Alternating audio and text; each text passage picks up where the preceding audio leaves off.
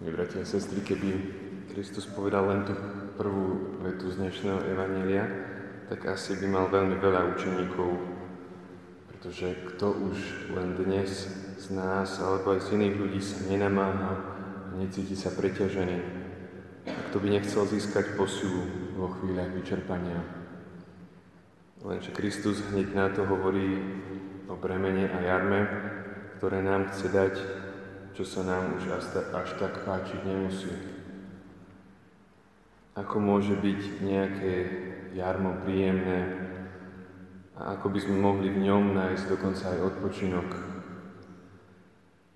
Nie je bremeno ako bremeno, milí bratia a sestry, poznáme to aj v športe.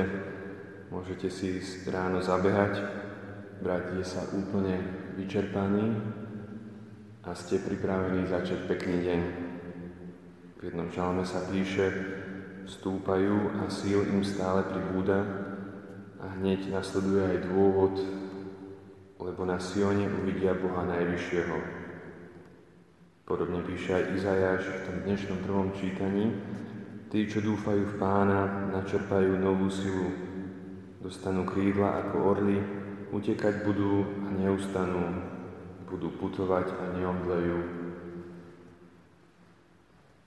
Podobne ako to telesné cvičenie, milí bratia a sestry, totiž pánovo bremeno nie je ľahké vo svojich nárokoch, ale v účinkoch.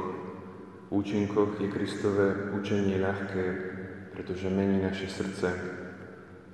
Nech nás teda aj dnes, keď sme možno s ťažkosťami vstávali na svetu omšu, posilňuje toto Ježišové bremeno.